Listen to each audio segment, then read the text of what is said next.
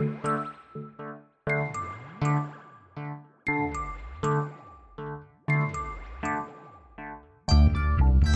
from Astrolab Studios, this is Continuum Drag, a weekly podcast where we revisit sci fi fantasy and just plain weird shows that have faded from the collective consciousness and didn't quite make the impact that they intended. This week, The Invaders, Part 2. I've been tracking them for many years. Ever since I started writing this. I still don't know where they come from. Our ecosystem is not right for them yet.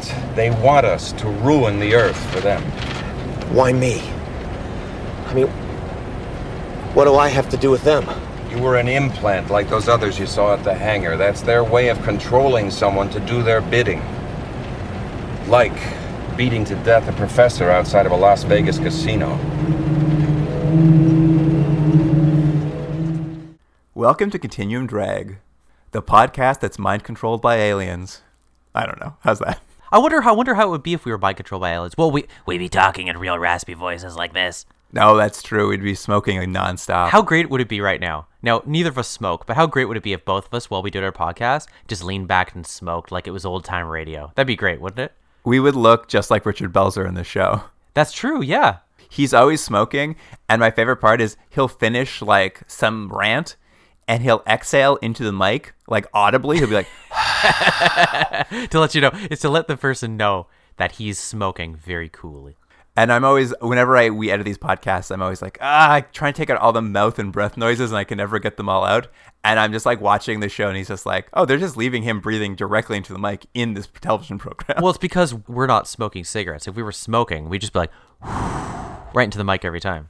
so cool. It is cool. Anyway, uh, I'm your host Luke, here with my co-host Jordan. Hey, Jordan, what's Hey. real? we're watching this really weird mini series. I, I mean, we're calling it a mini series. It's really two TV movies. Yeah, I mean, they tie into each other though. You couldn't watch the second one without seeing the first one. Oh, that's that's for sure. I mean, watching the first one, you feel like you've missed something. If you just watch the second one, you your head would just explode, I mean, you start in the middle of a scene. and uh, you would turn it off after about thirty seconds. yeah. Oh yeah, you'd be out so fast.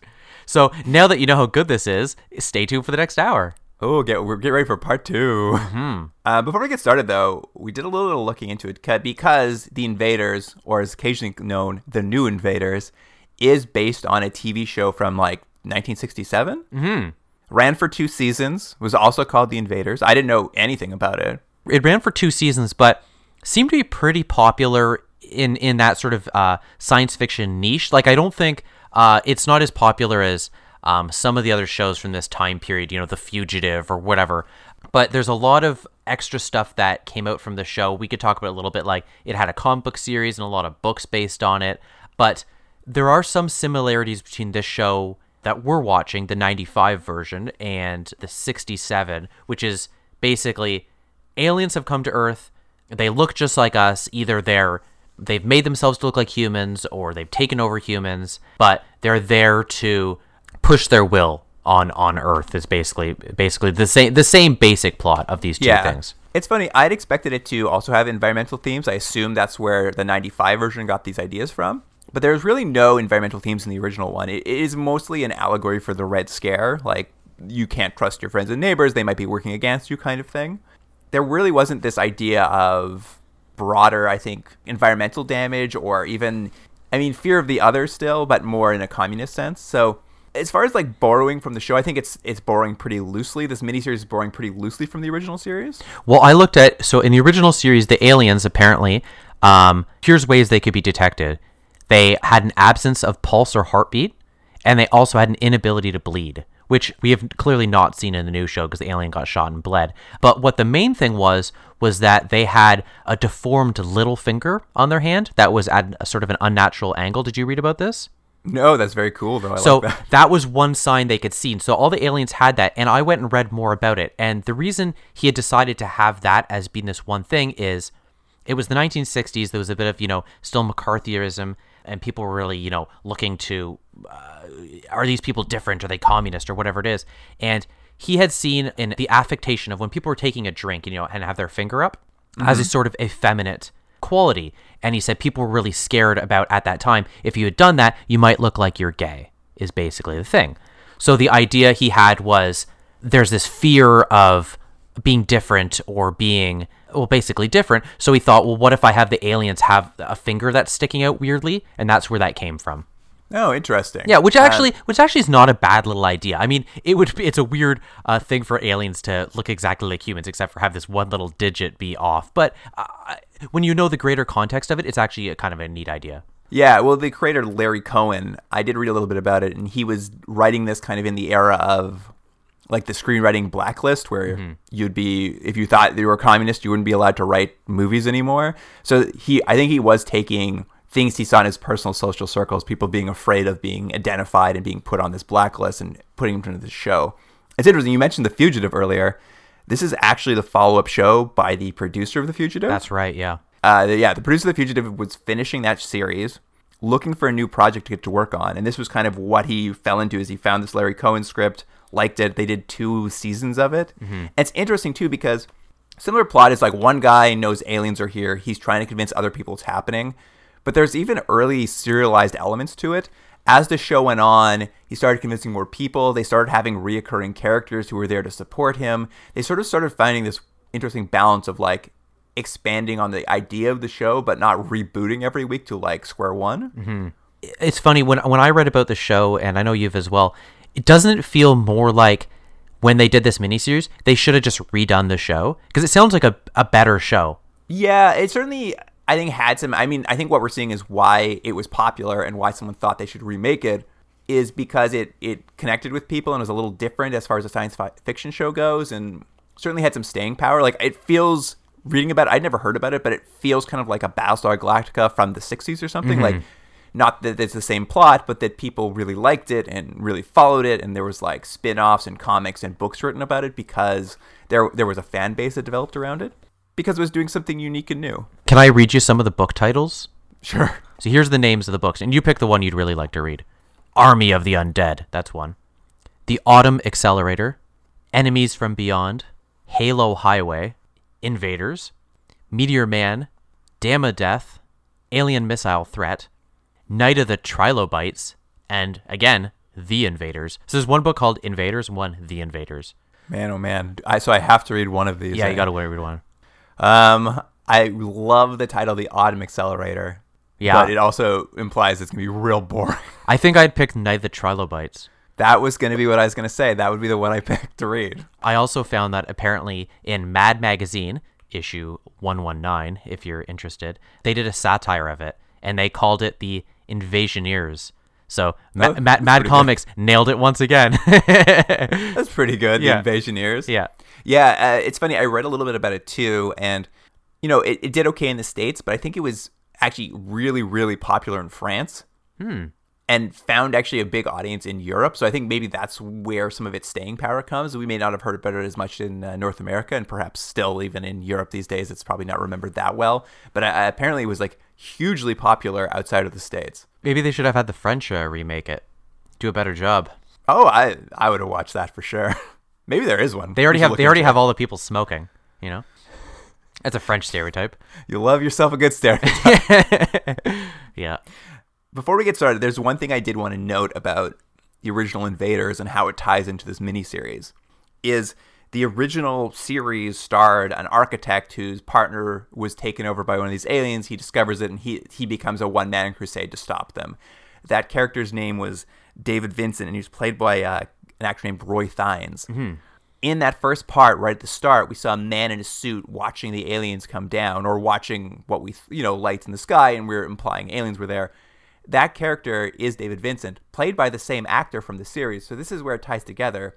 Is this character from the original series will pop up now in this second part and give us some exposition and implies that he's been tracking these aliens for many, many years this is the tie together between these series. Is they're sort of trying to imply that David Vincent from the original series has been still tracking these aliens all these years and has been the one man at the forefront of this fight and now is passing the mantle to Bacula.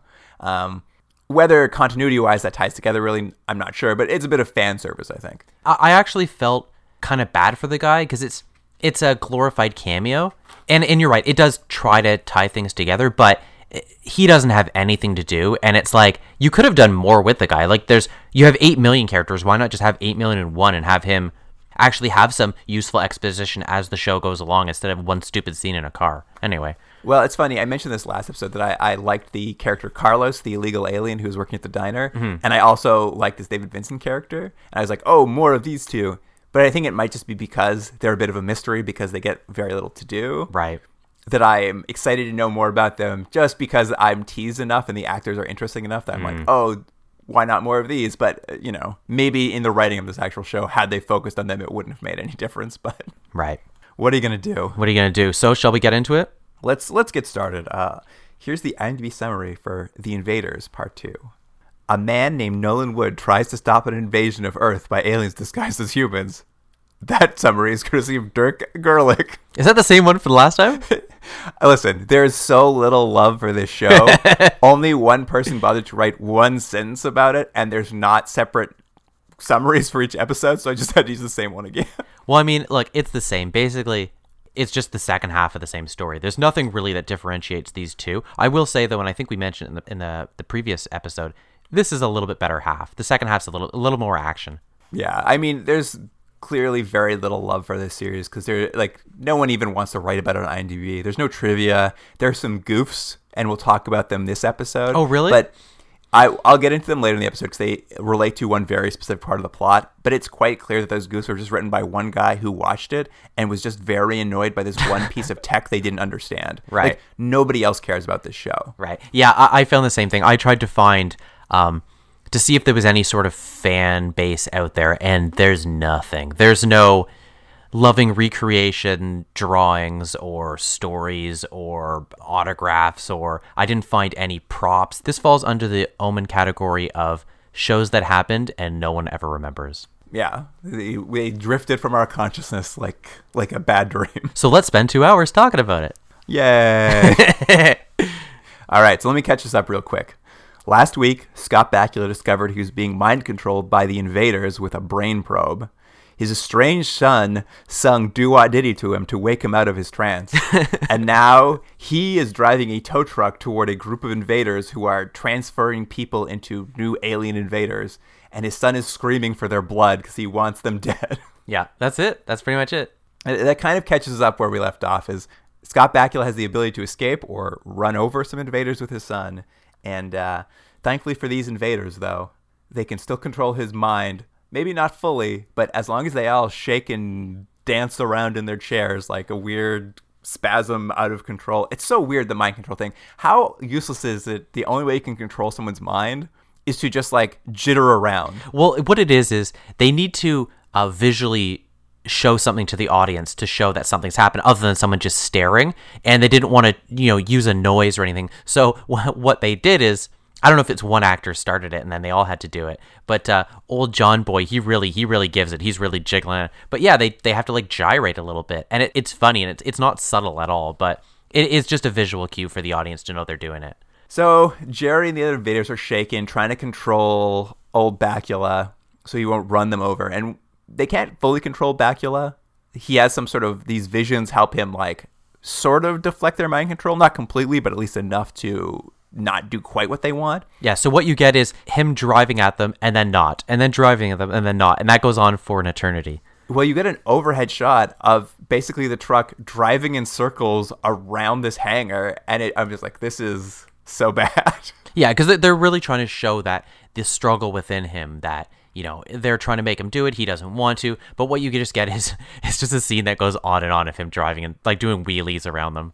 I mean, yeah, and finally he just chooses to drive out of the building since he won't be able to run over these people, despite his son's like constant screaming for like his son is out of his mind. His son is a sociopath I liked him. because they drive through the wall of the hangar and basically take off, and not 30 seconds later they're just driving through like all this fog and atmosphere, and a hitchhiker steps out in front of them on the road. It's going to be our wayward David Vincent we were just talking about, but he steps out in front of them in the road, basically trying to flag them down. And Scott Bakula's son once again screams, "Run him over, Dad! kill him! Kill him! Kill him!" He, it's like he's like an evil child or something. And Scott Bakula's like, "No, we should, we shouldn't run over some random stranger." But the son is like desperate for his dad to kill someone. Big deal. He's bloodthirsty. It's so weird. But yeah, Bakula pulls over. David Vincent gets in. They have a, a bit of exposition where David Vincent gives him his self-published zine about the invaders. It looks not very uh, high quality. You think of all the time he's had working on it. He's basically been writing a book for years about all the things he knows about the invaders and like his his many encounters with them over his years of tracking them. He basically gives him his DVD from the series. Yeah, he explains like what the invaders are up to. They're they're trying to trick us into ruining our own environment so that they have an environment they'd prefer to live in. Yeah. A bit of a roundabout way of doing it. Why not just wreck it yourself? But I guess sure. If you if you make it's like it's like stop hitting yourself. That's what they're doing.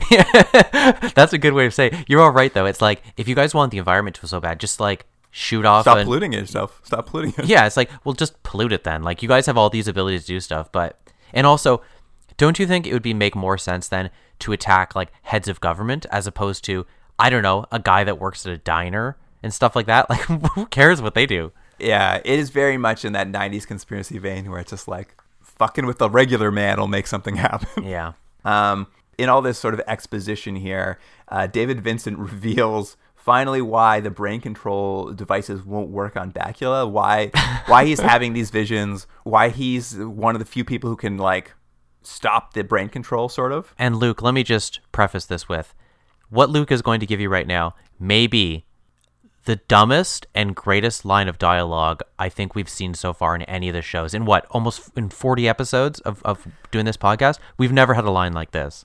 I mean, it certainly is coming into part two. This has not been brought up ever, and you know we know that Bakula can sort of avoid the mind control, and that he has these weird visions that aren't all that super helpful. But basically, David Vincent postulates the reason why the brain control devices don't work is, and here's the quote: "It may be because of the autism you had as an infant." I was like, I, I, I don't know what that is. I wrote that. I, know we both had that. Both had that note. We both talked about it. It's like, what, what, what were the, what were the writers thinking? I I mean I tried to do some googling at to get more information, and I guess he got autism from vaccines. like his parents must have given him a vaccine. That's where autism comes from. That's not true. Sorry. On my mouth is just agape. no, but it, I I was trying to go. I'm like I'm like, is that something you can have as a child and then kind of not have again? Because he has displayed no elements of autism at all so far, and they seem to be implying that in a real brief bout of autism as a kid. He's better now. Like it's it's so ludicrous and it's it's so distasteful. yeah, that's the thing. It's it's it's just it's so bad. And here's the thing: I'm not saying it's a good idea to have autism be the way that aliens can control your mind. Okay, let's just say it is a good idea. It's not, but if that's what you're going with, okay, you're a crazy person. But that's the idea you're going with. Then have him have autism. Have the character have autism, and that's your main character. You know? yeah, Um, have done some research on it. yeah do some research on it and then then have things that result from the character having autism and how does that manifest itself in this plot line? Okay but the idea of just going oh yeah remember remember when you used to have that uh that disorder? Or i'm not sure what the, the actual term would be for it, but that that condition and they just throw it out there and then everyone just moves on. He does say though he goes he goes your brain signals snafus their singles. Snafus. That's the word he used. Yeah, right. Snafus their signals. Yeah, and he also goes into explaining because of this infant autism he had. Not only is he not susceptible to this, you know, brainwashing, whatever. He's also able to tap into the collective consciousness of the aliens, which is what these visions are. Like he's visualizing what their plans are because they all share collective consciousness that explains their plans to him via visions. Uh, none of it added up. Was that what it was supposed to be? I guess I didn't catch that. I thought, yeah, I don't, I don't know what I thought. I didn't know that's what they were trying to imply, though. Yeah, I- think the we'll see it later is when he needs to solve a problem, he, the flashes now show him exactly what the plan is. Oh, right, right. There's there's no other way he would know what they were planning to do, but thankfully their collective consciousness and his autism allow him to see the plans they have. It's ludicrous. Doesn't autism give you psychic abilities? I mean, it might as well in this show, in this universe. I, it, it, is funny. I don't I don't know enough about autism and how it works to like really speak too definitively on it, but like the way they're using it here is insane. Yeah. And anyway, uh, David Vincent, who just lays this all on us. A, how does he know anything about this guy's medical history? Who knows? But he lays all this exposition on us, jumps out of the car, and is gone for the rest of the show. it's the most thankless cameo they could have, and it's just like, oh yeah, we got to have the guy from the original series. Eh, we'll just have him come in and talk about autism for a minute, then he he's off again. To have what I assume is more more exciting adventures. Yeah. I mean, this is the first 10 minutes of the second episode, and I'm like, this second episode is already more insane now than Yeah. the first episode. Yeah. Anyway, uh, Bakula takes his kid back to the diner.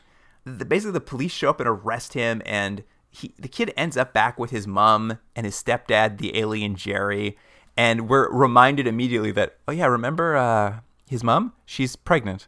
I guess with an alien baby? I know they actually don't really talk about that. It's really weird. But yeah, Scott Bakula is immediately rearrested. Thankfully, that uh, Dr. Ellen uh, Gazzara, we we left her at the diner in the last episode talking with the illegal alien Carlos. And um, after Scott Bakula is arrested, or as he's being arrested, he tells his kid to give uh, Ellen, Doc Ellen, the Invaders pamphlet that David Vincent put together. So now she basically gets as caught up as he is on what's happening because she gets a book full of information. And like, thank God, because if I had to hear anyone else explain it again, it'd be insane. But like, essentially, like catches all our other characters who weren't involved in the previous scenes up on what's happening. Yeah. And it kind of gets us rolling into this episode. Like, it gets rolling pretty quickly after we, we get started. Everybody's caught up. There are aliens. They're everywhere. He's going back to prison. I like that the main character he goes to he goes back to jail like three times in this. Like he's never controlling situations in this. It's always he's running away, he gets caught, and then he gets put away, and then he has to break out. Then he gets caught and he gets put away and he gets broke. That's that's his whole character arc through this whole show. Uh, you're not wrong. He is constantly just being captured and released. Yeah, he's like a fish. Um, Detective Coyle, of course, returns. He's he's right now investigating a terrorist attack, the death of a doctor in a hospital, uh, a runaway fugitive in the form of of uh, Bakula, and uh, he basically goes out to the airport hangar that uh, Bakula and the kid claims the aliens were in. And when they get there, obviously there are no aliens left. The invaders have left it, but all the phone booths are still there. Like they open it up and it's just like an empty hangar, but with ten phone booths sitting in it and like bleachers.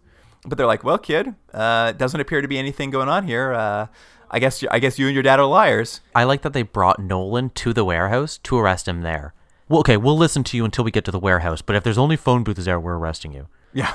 Well, it's very funny too because this kid is like become insane at this point because after the detective says like you know there's nothing here the kid just turns around and screams at the detective go to hell Is that what he says?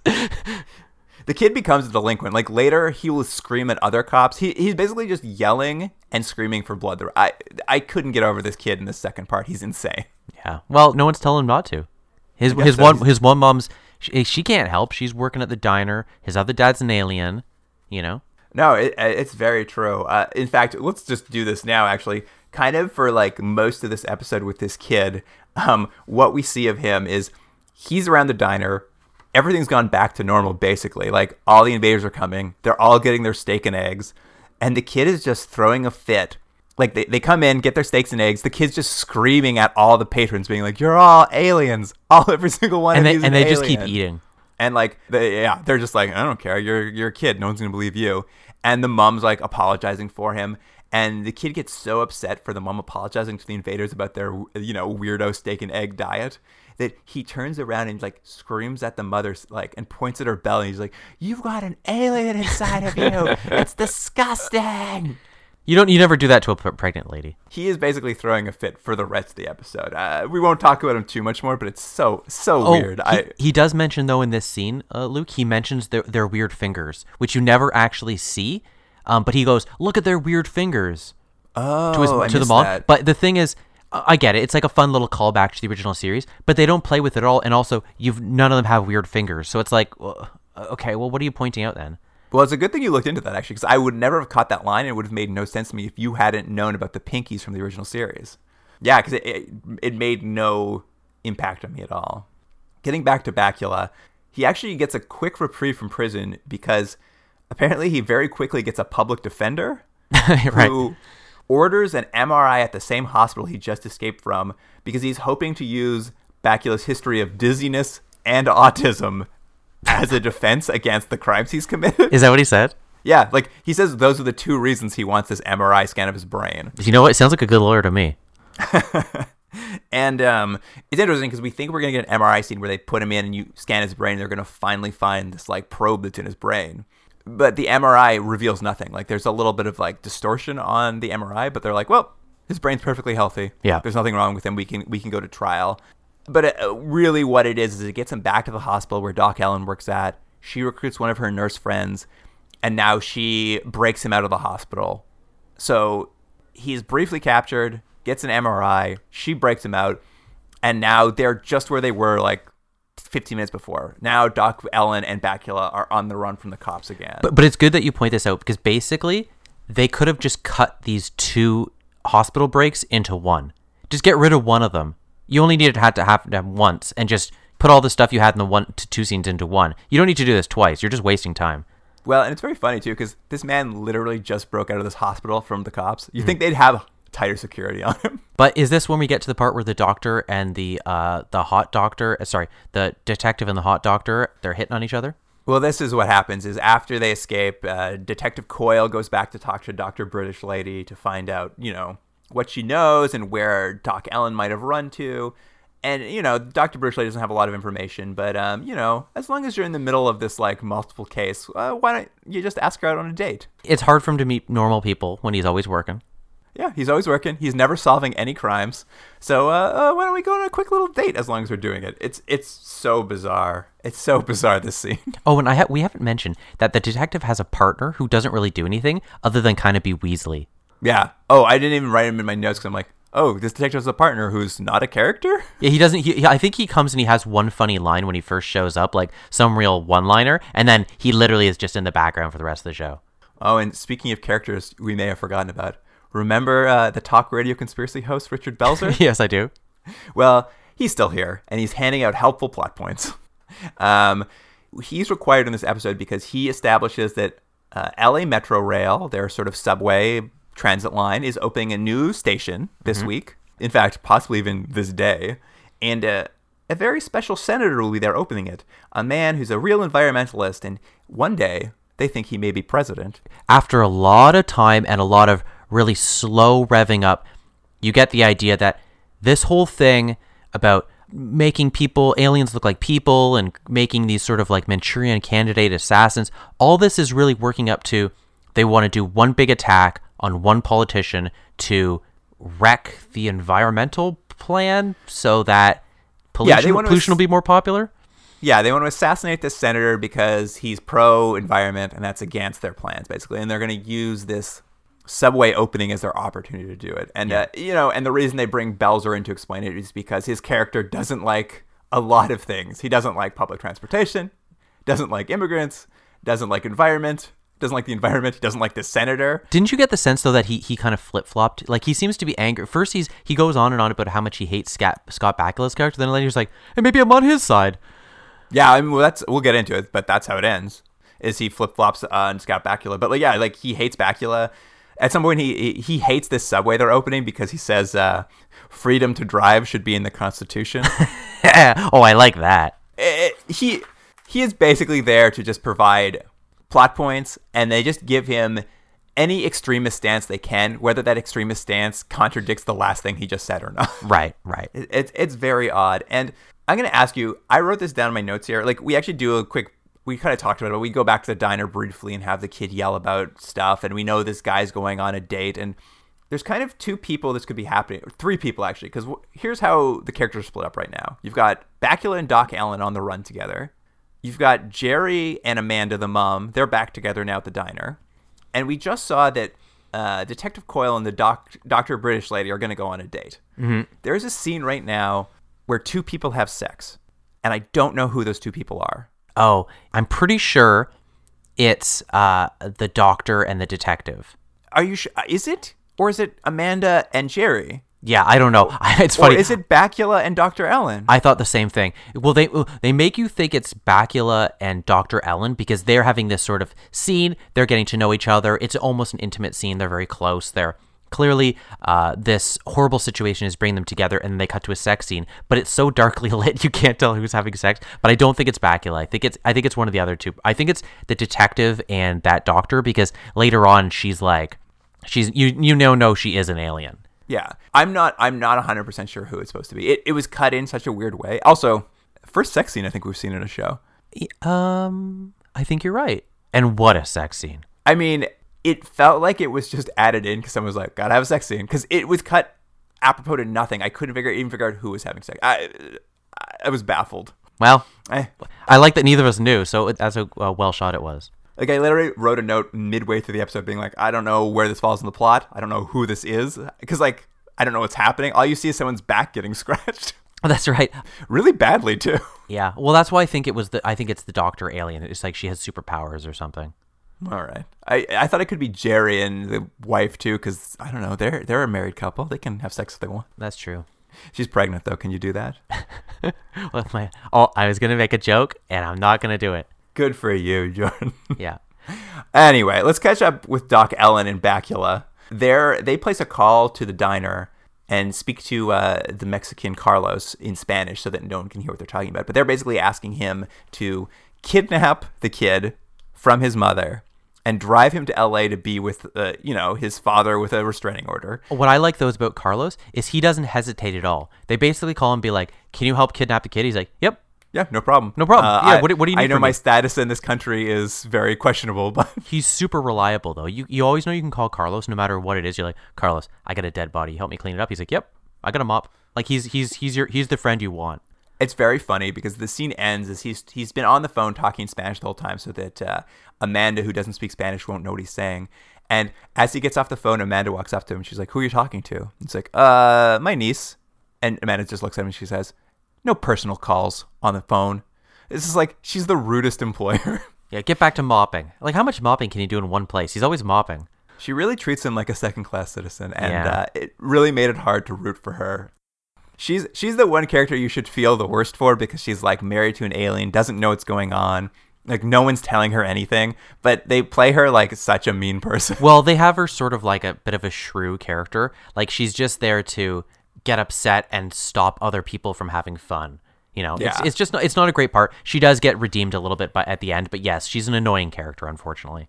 It's it's they don't give her she they give her the least to do. That's true. She I don't think she ever leaves the diner really until like the end. She's just like walking around the diner. That's all she does. Even when her son goes missing repeatedly, she never calls the police, leaves the diner to look for him, or does anything about it. She just like frets. Well, it's because like there's just a constant need of steak and eggs, and she just can't get away. Every time she thinks she's gonna get away, they're like, "One more order of steak and eggs." Um, yeah, this show is so confusing. Maybe you can explain this to me, but we get a few scenes now with uh, Bakula and Doc Ellen, and they're sitting kind of having lunch, and they piece together the invaders' plan to kill the senator at the subway opening because of environmentalism. But I could never, I couldn't figure out how they put that together. They seem to be reading. They're not even reading the book from David Vincent. They're just like, based on what we know, this must be their plan. Yeah, I think they they implied that like because they've gone now to his house, right? I think we didn't say that. They go to David Vincent's house and they see all the clippings on the wall, and which, by the way, doesn't help you to look less insane by having your house entirely covered with uh, alien clippings. But uh, they basically read all that. They read his book, and then yeah, somehow they they piece together. Oh, It's not now, is it that they they realize with the subway? I think they go down to the. They know something's going to happen with the subway because they mix it with his visions, but I don't think they know the exact plan yet. No, they they talk about it as they have this dinner, and the only reason I knew it was happening is because we heard Richard Belzer talking about it. But I don't know Well, they re- how they, they, listen to it radio. That's how they listen to the radio. I mean, maybe that is it. Maybe they were just listening to the radio on the way to lunch, and that's how they put it together. Because I, I didn't see a scene where I where I saw them gather the pieces. It just didn't make sense to me how they had come to this conclusion. I mean, other than I was happy they were driving the plot forward. But right.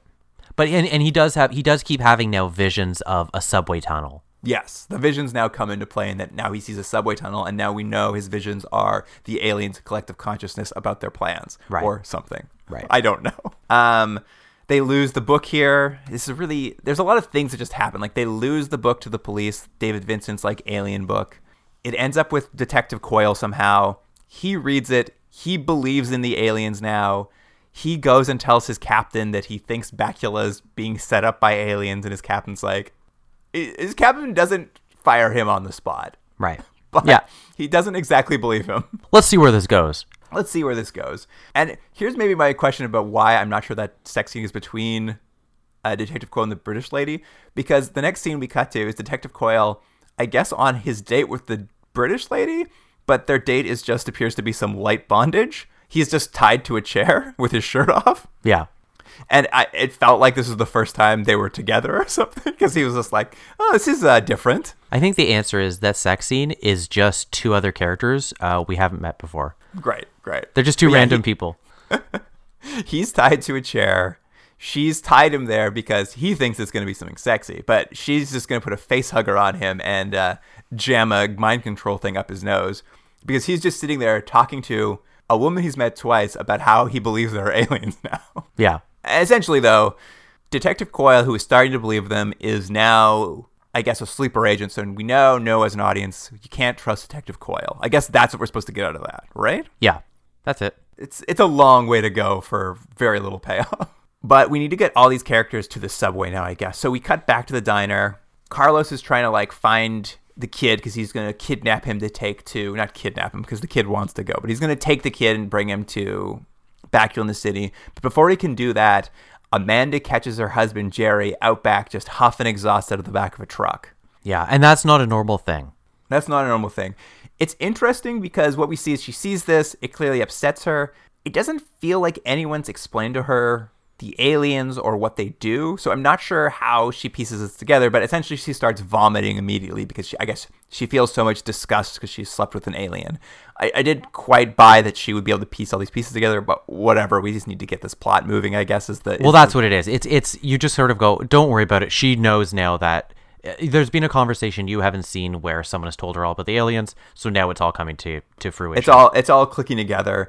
The kid has gone through Jerry's desk and kind of found a pamphlet for the Metro links that kind of has like a date and time on it. So now I guess the kid and Carlos will know where to go. Like there's a lot of just like real quick things to like explain how anyone would know anything about the plot. Carlos comes to get the kid. Jerry shows up with a gun. He's like, "Well, I'm gonna kill you both because you both know my secret, I guess." Amanda, it, like it's so funny. Carlos finds the kid. Jerry walks up behind them with a gun. Amanda walks up behind him with a shotgun. yeah. like it's awkwardly staged, so quickly put together. And essentially, Amanda blasts Jerry in the back with a shotgun because now she knows he's an alien. I Yeah. I, and um, let's just say she just shot and killed her husband because she thought he might he might be an alien. Like they, they don't have a conversation about it. She just kills him. Oh, you know what? Sorry, everyone at home. I'm gonna jump back for two seconds. When the kid finds the like pamphlet with all the information about, you know, the subway or whatever, we get a quick shot of Jerry spying on the kid doing this. I'm not sure if you noticed because the quality was so bad, but they push it on Jerry's face very quickly, and his eyes become lizard eyes. Oh, I didn't catch that. It's very subtle, and I don't know. It doesn't make any sense to what we've seen before, but like his eyes very quickly like slit into lizard eyes when he realizes he's been found out. Well, that's that's what happens.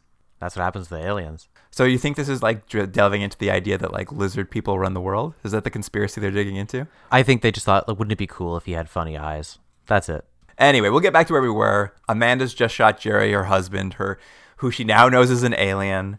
She tells Carlos to get the kid to LA to Bakula. It's the only one who can help them now. And we get what is got to be the darkest scene of the entire show. Which is that? Essentially, Carlos takes the kid Oh yeah. and they get in a truck and as they walk away we hear the mom sh- fire the gun again and we get a big flash of light which we know means jerry has died because when the aliens die they disappear in a flash flight and leave flies behind the kid turns around and what we hear is a second gunshot of his mother killing herself because she's pregnant with an alien baby mm-hmm. and i was like that is fucked up it's a weird thing because it it's not that like you can't have an emotional moment like this in the show, but it's not really earned at all. And it just felt like they wrote her as a character and then knew, well, if this becomes a series, what are we going to do with this pregnant lady? So let's just get rid of her. That's what it felt like to me. Yeah, it was really weird. I mean, it happens off screen, so maybe they thought if they went to series they would bring her back. Maybe it was supposed to be a mislead, but in the way it plays now, where the show just ends, it just does feel like a pregnant woman has killed herself, and it's like I was just like, ah, this feels bad. And they, not only does she do that, she's done it essentially in front of her son. Yeah. It just felt really bad and like off kilter for a show that's already not very good. But like Yeah. this was probably my least favorite moment of the entire show. Yeah. Anyways, but the most important thing is she's now not a character anymore. Oh, we finally got rid of that character we didn't want. I know. That's the thing. That's what it felt like. It felt like the writers created a character, didn't know what to do with her, didn't like her, and then just killed her. The Gary A. Larson School of Writing. Yeah, exactly. All right. But yes, what has happened now is the kid and Carlos know to go to the subway. Bakula and Doc Allen know to go to the subway. It's getting all our characters to head to the same place so we can like move on with this episode. And what we get is we arrive at the subway, the senator is giving his speech and it's it's mostly about smog and like how smog is killing LA. I know what you're gonna say. Well, you know, this was a personal note because we're from Canada. It was just a really weird thing. But essentially, the senator, his campaign promise is like, I'm going to get California that good Canada air. I know. I was like, did Canada have the gold standard of air? I guess in 1995. I guess so. Everyone just looks at our air and is super jealous. Yeah, I laughed too, and I was like, "What a weird line." But yeah, it's Canada's the gold standard, and that that's his that's his big uh, platform. Yeah. And essentially, what we get here is because of A, we get to see what the aliens are doing, and B, we get to see Bakula's flashes of their collective consciousness, we come to understand what the whole plan is. The senator is going to ride the subway at some point. The aliens have infiltrated the Metrolink subway system and turned off ventilation in the subways. And apparently, which is something I didn't know, but this series tells me is true, under Los Angeles, there's a lot of methane gas. So if they don't ventilate the subways, it's going to fill up with methane gas. So I guess the essential idea is the senator's going to get on a subway. He's going to ride the subway. They're going to crash the subway, which is going to cause an explosion of methane gas, which is not just going to kill the senator, but also, I guess, destroy the subway line. Also furthering their non-environmental agenda. Uh, that seems to be what is That's the it. That's exactly stakes what of the show it, it's very confusing and takes a while to come out because there's so much back and forth about it. But the one thing I did like is because Bakula knows what's happening, he basically calls the Metrolink Central Command Yeah. and talks to like the guy who runs it. And do you know who the actor was who was playing who was playing basically the head of the control the control room? I don't know his name, but I know he was a character in Seinfeld. he's Joe. Uh, let me see if I can pronounce this right. Joe Polito, and I know him because he's a regular in the Coen Brothers movies, and Oh, always okay. a standout player in those movies. So he's a really good actor, and he actually does a great job with what is a very thankless role in this. Is he's a man on a phone talking to nobody the entire time, but he's always under stress. The movie now becomes uh, uh, the taking of Pelham one two three. That's what this becomes. It becomes there's something happening in a subway, and they have to keep cu- cutting to the controller, who is just dealing with stuff on the phone. So that's Yeah, he's giving instructions to Bakula on what to do. He's calling his crew to find out what's up with this methane leak. He, he's doing all this work, and uh, I will say, like, this was my favorite part of this entire two episodes was like watching this guy like kind of do this this control room like NASA kind of like he's calling, he's always sweating, he's trying to get this stuff figured out. Well, he and he's in the dark, but he's a good man and trying to do a good job yeah. he was my favorite character, and I looked him up on, on IMDb because I needed to find his name. Uncredited. But don't you think this right here could have been all that this movie needed to be? Was guy guy gets out of prison, he thinks he was controlled by aliens, he's trying to prove it, and he finds out there's an assassination plot, and he's got to stop this train from crashing. That's all this movie needed to be. All the first hour and a half of this could have just been cut away. Yeah, it could have just been a Manchurian candidate, basically. Yeah. like it, it's all it needed to be, and it, it is the best parts of it. Just still isn't that great, but it is the best parts. Oh, it's by bar, by far the best parts. Bakula and Doc Ellen are watching the senator's speech while they're trying to like figure out what to do, and they and they see Detective Coyle in the crowd, and since they think he's on their side, they go to try to talk to him, but of course we know he's been mind controlled, so. He pulls a gun, which once again causes Bakula to start running away. Like mm-hmm. once more, they split up so Bakula can, can run and hide, and essentially he puts on another like pair of clothing. Like he puts on a jumpsuit for a maintenance station worker. Yeah, well, I like that. worker? We should have kept a track of one, how many times he gets arrested, how many times he escapes, and how many times he put on puts on a uniform to get through a scenario. It's just like, guys, this is bad.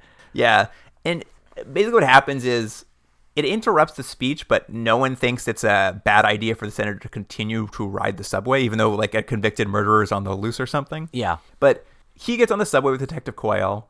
Bakula somehow also sneaks under the same subway car because he's wearing a uniform, a, a maintenance worker's uniform. Well, you know what I like though? He sneaks on because he has the maintenance uniform, but then immediately after, the guy who lets him by calls and is like, "I think that guy's on the train." I'm like, "Why didn't you stop him?" Like, t- like two seconds ago. That is true. That guy like waves him through, and then as if second guessing himself, as soon as the train leaves, like "Mm, maybe that was a murderer. this basically gets us into like the final moments. Like this builds to our climax here because uh, Detective Coyle's obviously mind controlled. He immediately like kills the subway driver. He just shoots the guy as he's driving. I didn't understand why would you send the alien-controlled cop onto the train and have the train explode? Why not just have the cop get on the train and then just shoot him and then explode it? It's confusing. I think they needed an alien controlled person on because they needed to kill the driver. Because the intent was to drive the subway car because they're going to a new subway stop. That subway stop ends in a brick wall, I guess, and they're going to crash the subway car into the brick wall. When it crashes, it's going to set off sparks, which set off the methane, which is going to blow up the new subway stop. It's a very complicated plan to, I guess, kill the senator, make it look like an accident ish, and destroy the subway line. Mm-hmm. Like that seems to be the plan. It's a very complicated one to pull off because yeah, they needed to plant Detective Coyle with the senator. Detective Coyle kills his driver, so now the subway's out of control. And Bakula, you know, thank God he's there. Our hero's on the subway, so he's able to like use a rubber ball to distract Detective Coyle. This scene, it set it up like something great was going to happen. And basically, what you have is Detective uh, Coyle has now taken these people under hostage, right? And so it's it's the politician and a couple of his handlers are there, and Bakula's on